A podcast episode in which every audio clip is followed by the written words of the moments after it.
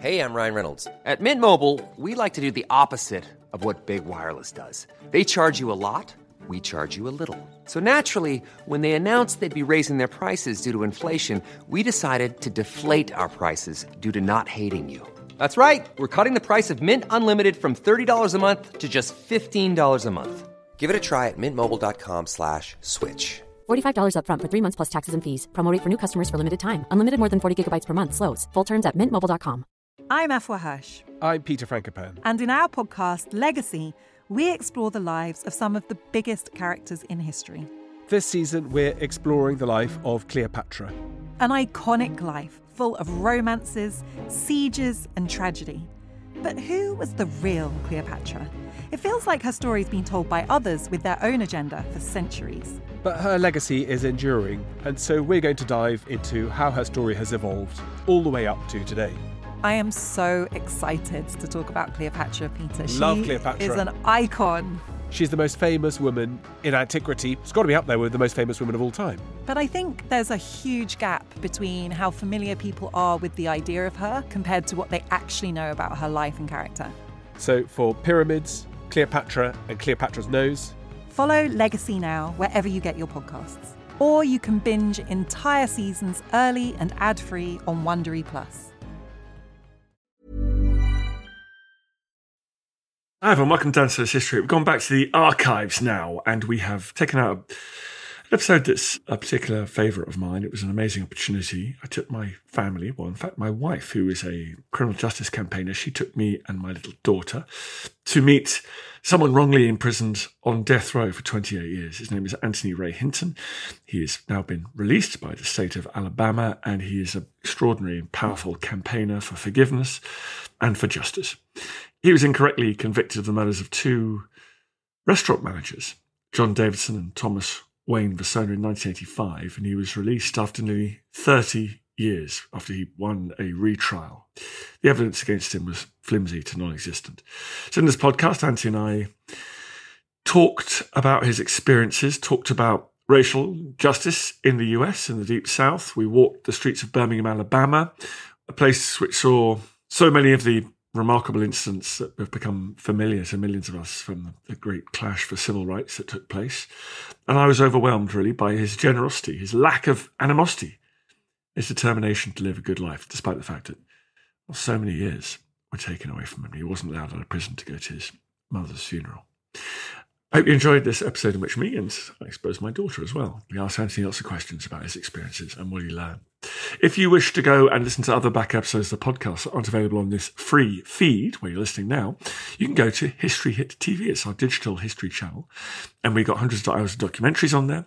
We have got thousands of podcasts on there without the ads. And for a very small subscription, you get to subscribe to the whole thing.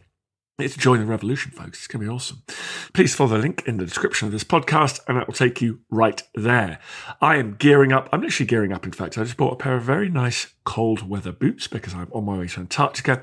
History Hit is on the expedition to find Shackleton's missing shipwreck endurance, and you'll be able to follow all our adventures here on the podcast, on our social channels, and of course, eventually on our TV channel, History Hit TV, where you'll be learning about exactly what goes down on the expedition. In the meantime, folks, here's Anthony Ray Hinton. Enjoy. So Ray, where are we now? We at the Birmingham Civil Rights Institute. And then we got is that the 14th Street Church? Is It's that, on the 16th Street 16th. Baptist Church. we got the Mhm. 16th Street Church, Baptist Church, yes. and white uh, extremists blew up that church. Uh, they did. Uh, I think it was on a Sunday morning. Uh, they was getting ready to attend Sunday school, and four little young black girl between the ages of five and I think uh, maybe eight uh, lost their life that Sunday morning. Uh, the bomb was set off by the Ku Klux Klan uh, back in the early '60s, and that's where it was. And Do you remember what was Birmingham like in that time for you growing up?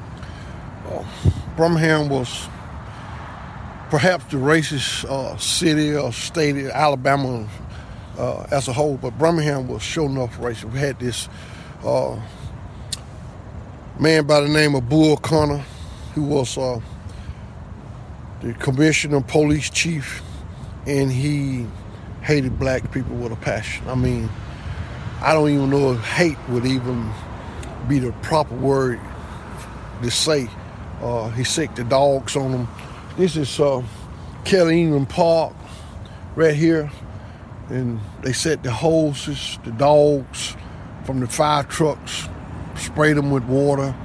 And uh, it was just a mess back then, uh, the way black people was treated just because they was born black. You know.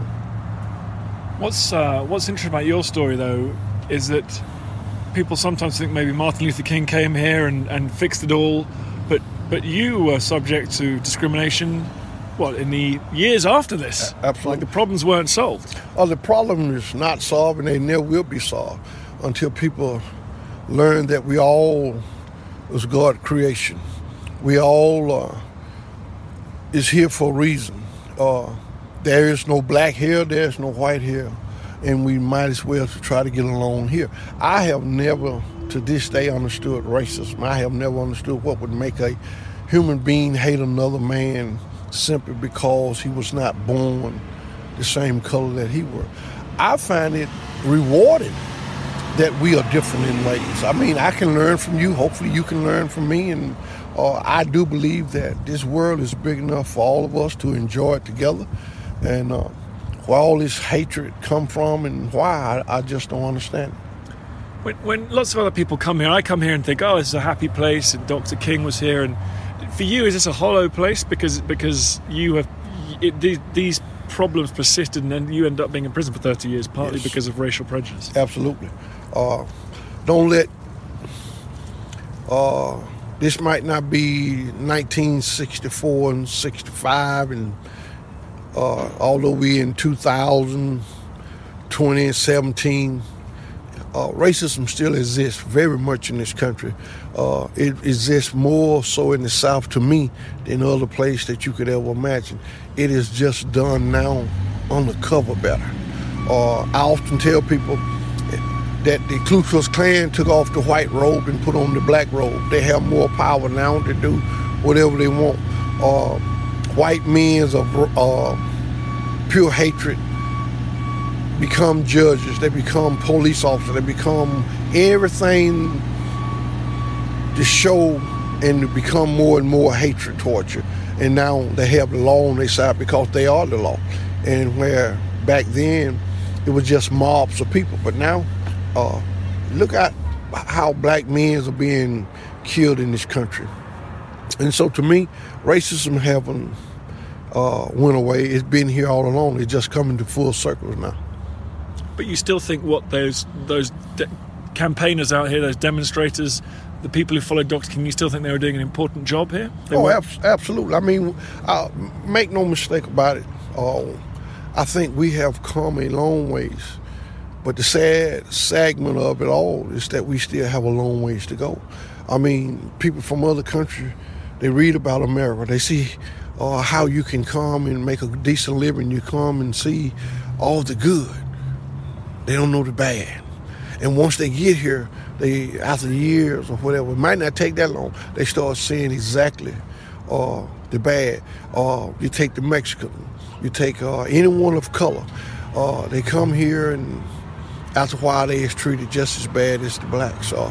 Um, you know, I don't know what they're gonna take, but this is not a white world. This is not a white uh, predominantly state. We just all got to learn to get along, and we got to all learn to share whatever we have. So we're just looking at we're just looking at some of the exhibits in the museum here. It's, like the '60s were a crazy time in the South. Oh, uh, the '60s was sure enough some crazy time. I mean, as a black man, you couldn't ride at night. You couldn't. If you did, you was acting to be killed. You was acting for trouble. Uh, everybody thought that you was a part of third coming of the world. I mean, just being black, you could be uh, not even involved in the pickets or the knowing bus ride. Just the fact that you was black was uh, a reason enough for the police to pull you over, kill you, beat you to death, or whatever. I mean, uh, I never seen so much hatred than I had at the age of eight, nine, and uh, my mom used to try to explain it to you. And how do you explain what's going on to children Uh, all they know is how to go outside and play and, and try to enjoy life. But this is what was going on. And even today, I ask, what was it all about? I mean, what was it so bad that the black man had to endure all of the harsh treatment that they went through uh, simply because the color of their skin? And as Martin Luther King said, if we're wrong, then God Almighty is wrong. And I mean, He created us. And those same men that would sit there and beat you because the color of your skin is the same men that was blown to some church and believed in God and, and worship God and praise God. And uh, but outside of that, they I guess they felt that God made a mistake by creating a black man. And people just don't understand what black people have been through and what black people go through, and they think that we truly have overcome, but really and truthfully, uh, we haven't overcome anything. Uh, we still have no power when it comes to equal justice. We still have no power when it comes to uh, making decisions. All, all decision is made from white people. Uh, make no mistake about it. So uh, right there in Montgomery where the decision making is made, yeah, you have some black senators, but they don't even have a voice where they can get any kind of bill passed through. Think about it. Let's say there's 15 white men and there's 14 black men, and we have to put this up to a vote for something. If the 15 white men stay together, who wins? They vote and this is what we have. So all the all the decision making, all the law that is made and created, white men make them. And so that's why I challenge people to tell me where have we progressed in? Why haven't we got a little closer to help making decisions that is not just for black but for everybody? All the power is still in white folks. Uh, in Alabama, you have 67 counties. 67 and you only have one black DA in 67 counties. Now you tell me what's wrong with that picture. Know. Okay, well, Ray, we're sitting in your house now. We got it on a on a sofa here. We got the Universal Declaration of Human Rights on Yes. the back of the sofa. Uh, that's important for a man who's been denied the most basic of rights. For Absolutely. I mean, I read it daily. I think about human rights. You know, this country that we live in called America is always criticizing another country about human rights. And America house is not clean. Uh, American treat his citizen far worse than other country. It's just what I call uh, America dirty little secret. And I just always wonder how in the world can you criticize other country about their citizen when you exactly do the same thing. So quickly, tell me. Just we'll start. What happened to you?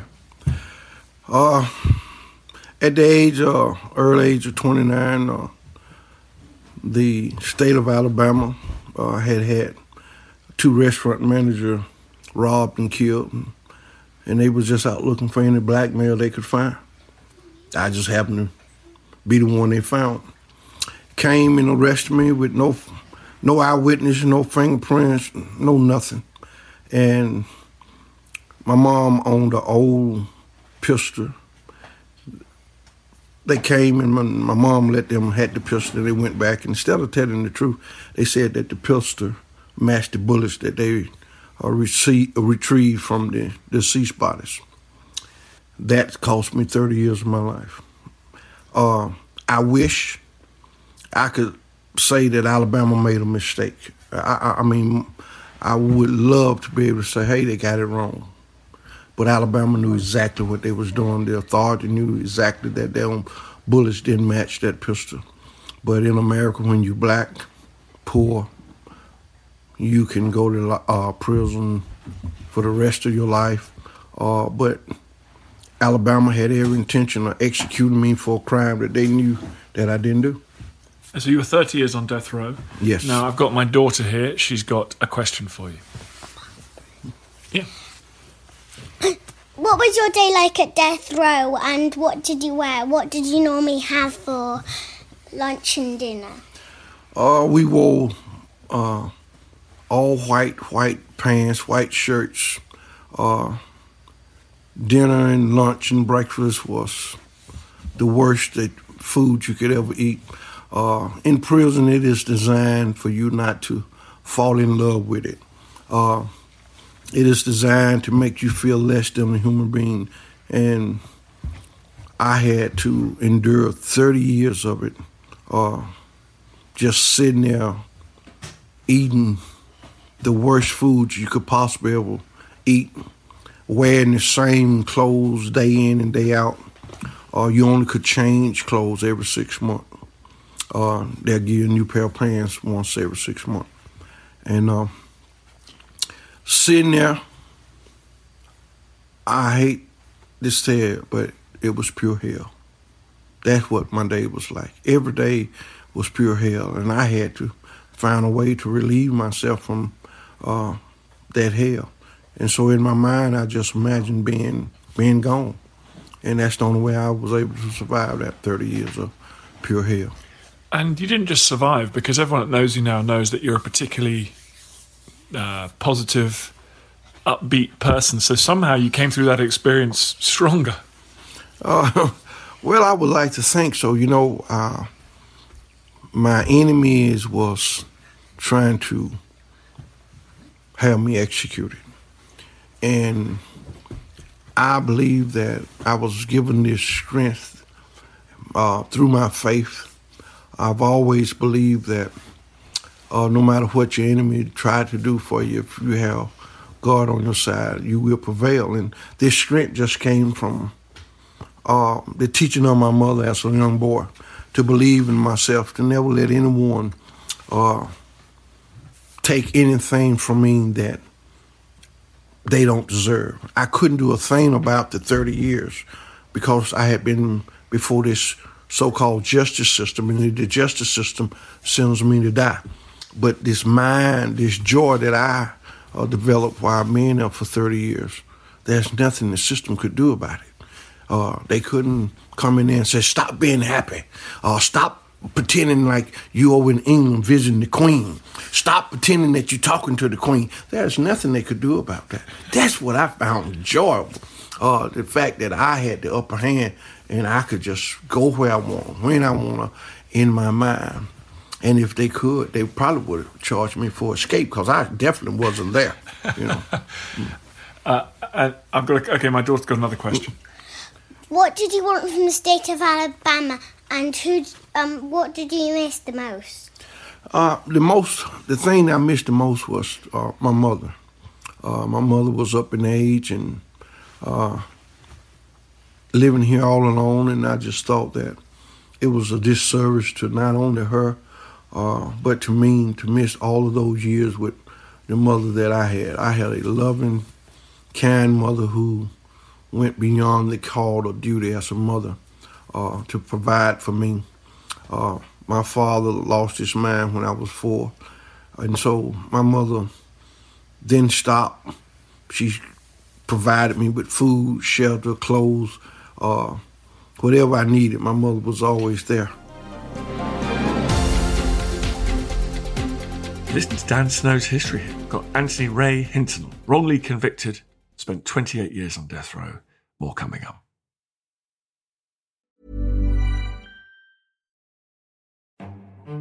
This is After Dark Myths, Misdeeds, and the Paranormal. The podcast that takes you to the shadiest corners of the past, unpicking history's spookiest, strangest, and most sinister stories. I'm Maddie Pelling. And I'm Anthony Delaney. Join us every Monday and Thursday, and we'll take a look at the darker side of history from haunted pubs to Houdini to witch trials and arsenic laced breakfasts. Follow After Dark Myths, Misdeeds, and the Paranormal wherever you get your podcasts. Brought to you by History Hit.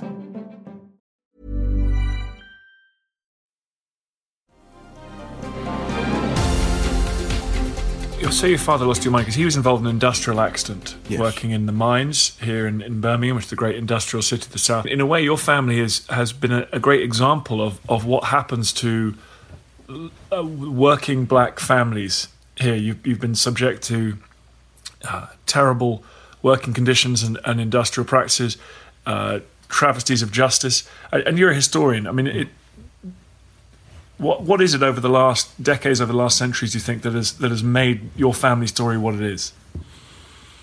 Mm, now that's a little hard to say because you know, uh, strength. Uh, my mom was a strong woman, and can you just imagine having a at least six of us were still in the house when my father lost his mind, but and my mom would work in white people houses, uh, cleaning whatever she had to do to provide for us. And so I think the historical point would be that I drew strength from the fact that I could go back and see how she made it. And I knew even on death row, if my mom can make it, uh, I surely can make it. Because even on death row, I felt I had a little more advantage than she had. And so you draw strength from what you've seen her go through. You draw strength from the fact that she never complained. She just always kept a smile on her face and made it through another day. And that's really where I did. I just drew strength from her or the dabblers uh, that she had went through. You, you've told me that if people don't know the past, they don't know where they are in the present. What what is it? What's important about the history of the black community here in Alabama uh, that you think people should know? Well, of all the wrongdoing, all the racism that they had to endure, uh, and uh, that type of uh, uh, thing was that blacks was hung uh, just because they was black. The fear that was put in black back in the late, the late 60s, uh, afraid to be called out at night. Uh, I want young people, especially, to know their history. Uh, everything that they think they have as far as equal right, someone had to pay a, a heavy price for that. For instance, Martin Luther King paid a price gave his life so that we could be better. Even I could be better. And I want young people, white people, everybody to know that for what we have now, there were some people paid a severe price for it. They lost their life uh, simply because they was marching and trying to get equal right, voting rights. And here we are 200 years later, and here go America trying to make it even harder for people of color to vote. And so, uh, one hand, I feel that we made progress, and on the other hand, I feel that we still back in the late 60s. It just done more undercover where you can't see it and recognize it as though back in the 60s it was just out and open. Uh, and I just want young people to stop believing in this American dream. Stop believing that uh, you have the opportunity to be everything you want to do. No, you don't. Or uh, you denied uh, scholarship simply because the color of your skin. You denied interest of a lot of things, a lot of programs that average white person get in America or uh, blacks can't get. But you don't hear nobody really talking about it because they don't want the world to know that America is racist to its core. I'm talking about there's no other country that I think is more racist than America. And I see it every day. Uh, I tend to stay away from it in the sense of I go where I feel I'm welcome, or I don't go where I don't think I'm welcome. And so I want young people to understand, uh, too, they need to educate themselves. And the first thing I would ask them to do is pick up history, go and talk to people that know history because American history book don't have a lot of the history in it. They don't want you to be up on history. They want you to be ignorant. And so I would ask, invite young people to just go out and do their homework and learn the history because I am a true believer. There's no way you can have a future unless you know your past. Um, do you forgive the people that put, put you in prison? I do, I, and, and I forgive them not because they have come up to me and said, Mr. Hinton, uh, I'm sorry, will you accept my apology? Uh, no one in the state of Alabama have asked my forgiveness. I don't forgive those people because they ask me to. I don't forgive them so they can sleep good at night. I forgive them so I can sleep good at night. I forgive them because it is my Christian duty to forgive them. And it would be against everything my mother taught me if I was running around here hating uh, the very people that did this to me. She used to tell me as a young boy, she said, there will be people that dislike you because of the color of your skin. She said, you are not to hate them, you are to pray for them. And so uh, I took that as a, a man, and she is right. It's like wait. I won't lie. For the first three years that I was on death row, I couldn't think of nothing but revenge, nothing but hatred.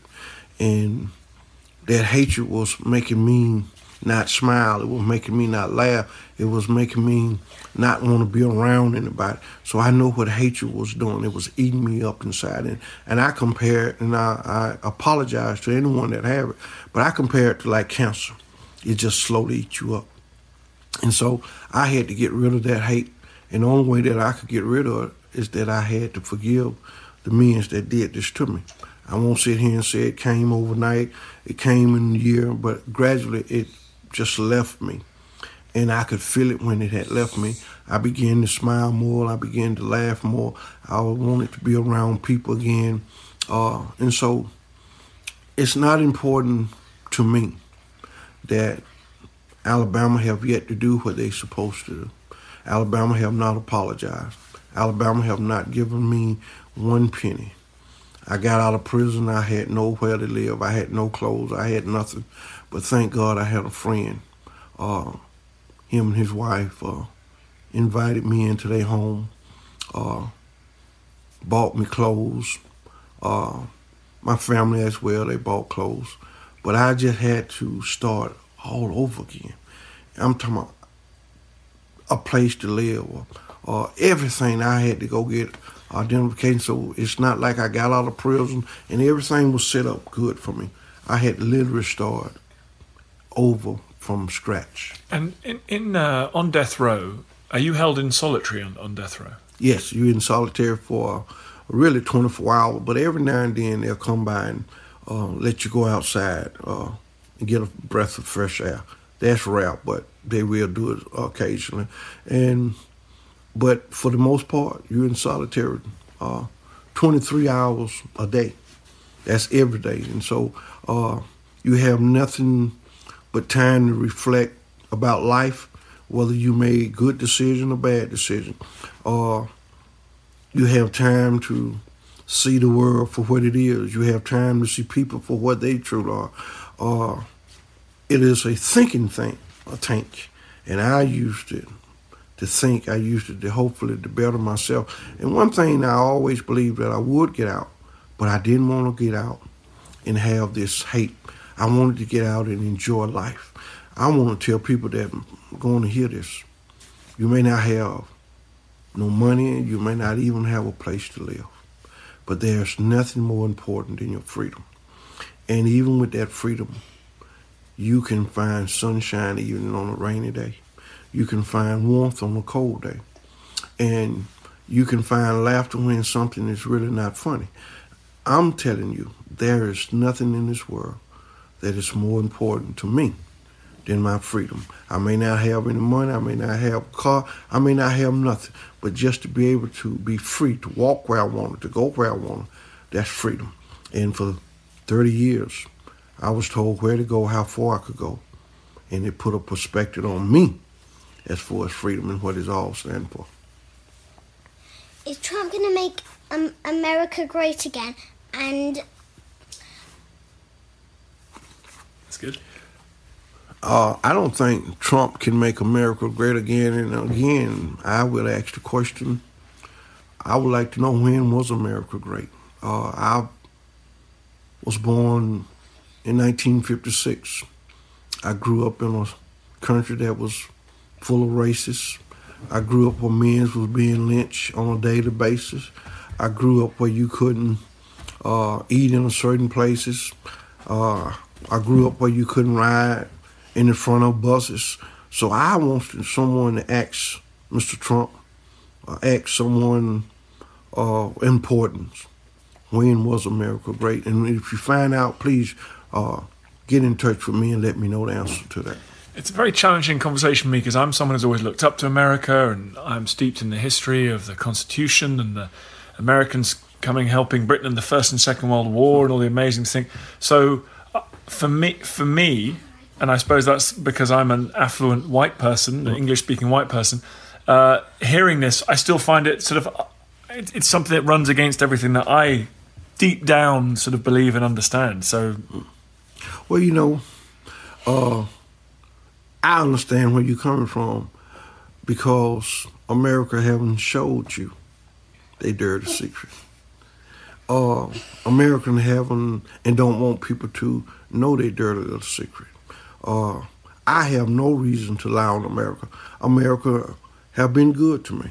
America, in the same token, have been perhaps the worst thing that could ever happen to me. And so I want people to really understand something.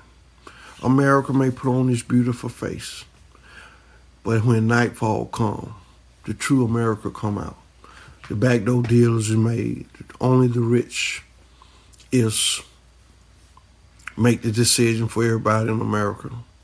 Uh, people of color have no say, so they have no power, and that is designed by this great country called America. Uh, America might came and helped the Brits in World War One and Two, but you can bet America did it not just because they loved the Brits. They had a motive for doing it. Did you like make friends with anybody in death row when you were like in your cage? uh yes, I made uh, lots of friends when I was in that cage. Uh, being around people for 30 years, there's no way you can't make friends uh, with people, other death row inmates. And not only did I make friends with uh, death row inmates, I would like to think that I made friends with the guards. Uh, you know, I'm warned that I didn't have no animosity toward those guards. They treated me with respect. They treated me like a human being. They didn't put me there. They didn't, excuse me, come to the courthouse and say, uh, spread lies that wasn't true on me. Uh, I realized that they had a job to do, and their job was to keep me in that confinement. And when it was time for me to uh, leave that prison, guess what? Those same guard that locked me up opened that door and escorted me out of the prison. And so they just did their job. And I didn't go there with any hatred toward no guards or anything. I always believe treat human beings with respect. And hopefully all I can do is ask that it give them back to me. And if it's not, it's not. But I'm going to always treat people with respect. You did meet that white supremacist on death row. Yes. Uh, read, uh, Henry Hays was his name, and uh, Henry was at the time maybe 19 or 20 when he came to death row.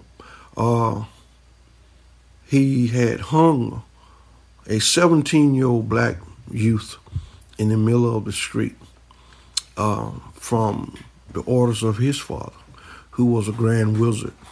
And Henry came to death row, and while he was on death row, no blacks mistreated Henry, no blacks uh, threatened uh, Henry at all because they was there for crime as well. And so how can you point the finger at someone else when you're there for the exact same thing? They may not hung anybody, but they was all there accused of killing someone. And if Hays was still alive, he would be the first one to tell you that his mother and his father and all the Klans members uh, lied to him all his life. They told him this, these bizarre stories that black people was uh, like animals. They had no feeling. They didn't uh, hurt and they didn't cry. We, for some reason, we are built different than white people. Uh, and so when you feed a child at an early age, they believe that, and he believed that. But when he came to death row and got around blacks, he seen a side that his father and mother didn't tell him. And he seen that black people cared about him. At least the guys on death row cared about him. When Hays needed something, if someone had it, they gave it to him. Uh, and Hays was quoted as saying before he was executed, all of his life, his mother and father and his community lied to him. But he learned what true love felt like. He felt, uh, learned what compassion felt like, and he got it while he was on death row by blacks. Uh, Henry Hays left me some books uh, in his will when he was executed. The thing that I've always will remember is that parents, regardless of how you feel, you are to your children to be truthful to them. And there's no reason any white person, in my opinion, can sit down and give their kids a reason to hate anyone, especially black people. Black people have did everything they've been asked to do in this country. They fought for this country, and yet they are still treated like third-class citizens in this country. Well, uh, the, your book is uh, published. What's it called? Uh, it is called The Sun Does Shine. Sun Does Shine. A remarkably optimistic title that I think reflects the uh, incredible, incredible positivity and lessons uh, within the book. Good luck with it all, Ray. See you next time. Thank you, and may I say hello to the Queen. should, I should say, everyone, the Queen. You developed a relationship with the Queen whilst you're on death row, didn't you? I did. Uh, the Queen saved my insanity, and uh, I would love one day to just say thank you. And she probably would look at me if I could say thank you, and she probably would say, "What is he talking about? Thank you." But you know, I developed this fascination that I escaped mind wise and went to the palace and the queen and I had this beautiful, lovely conversation for hours and and it was one person helping another person, you know, and, uh, and so she will always be a part of someone that I give credit for helping me do those 30 years. Without her, I don't know what I've been able to do it. I think if you met the Queen in real life, she might just know exactly what you're talking about. Well, I would hope so, but again, I would love to say thank you to her. But if somehow someone can get her message and just tell her that she helped me and didn't even know she was helping someone.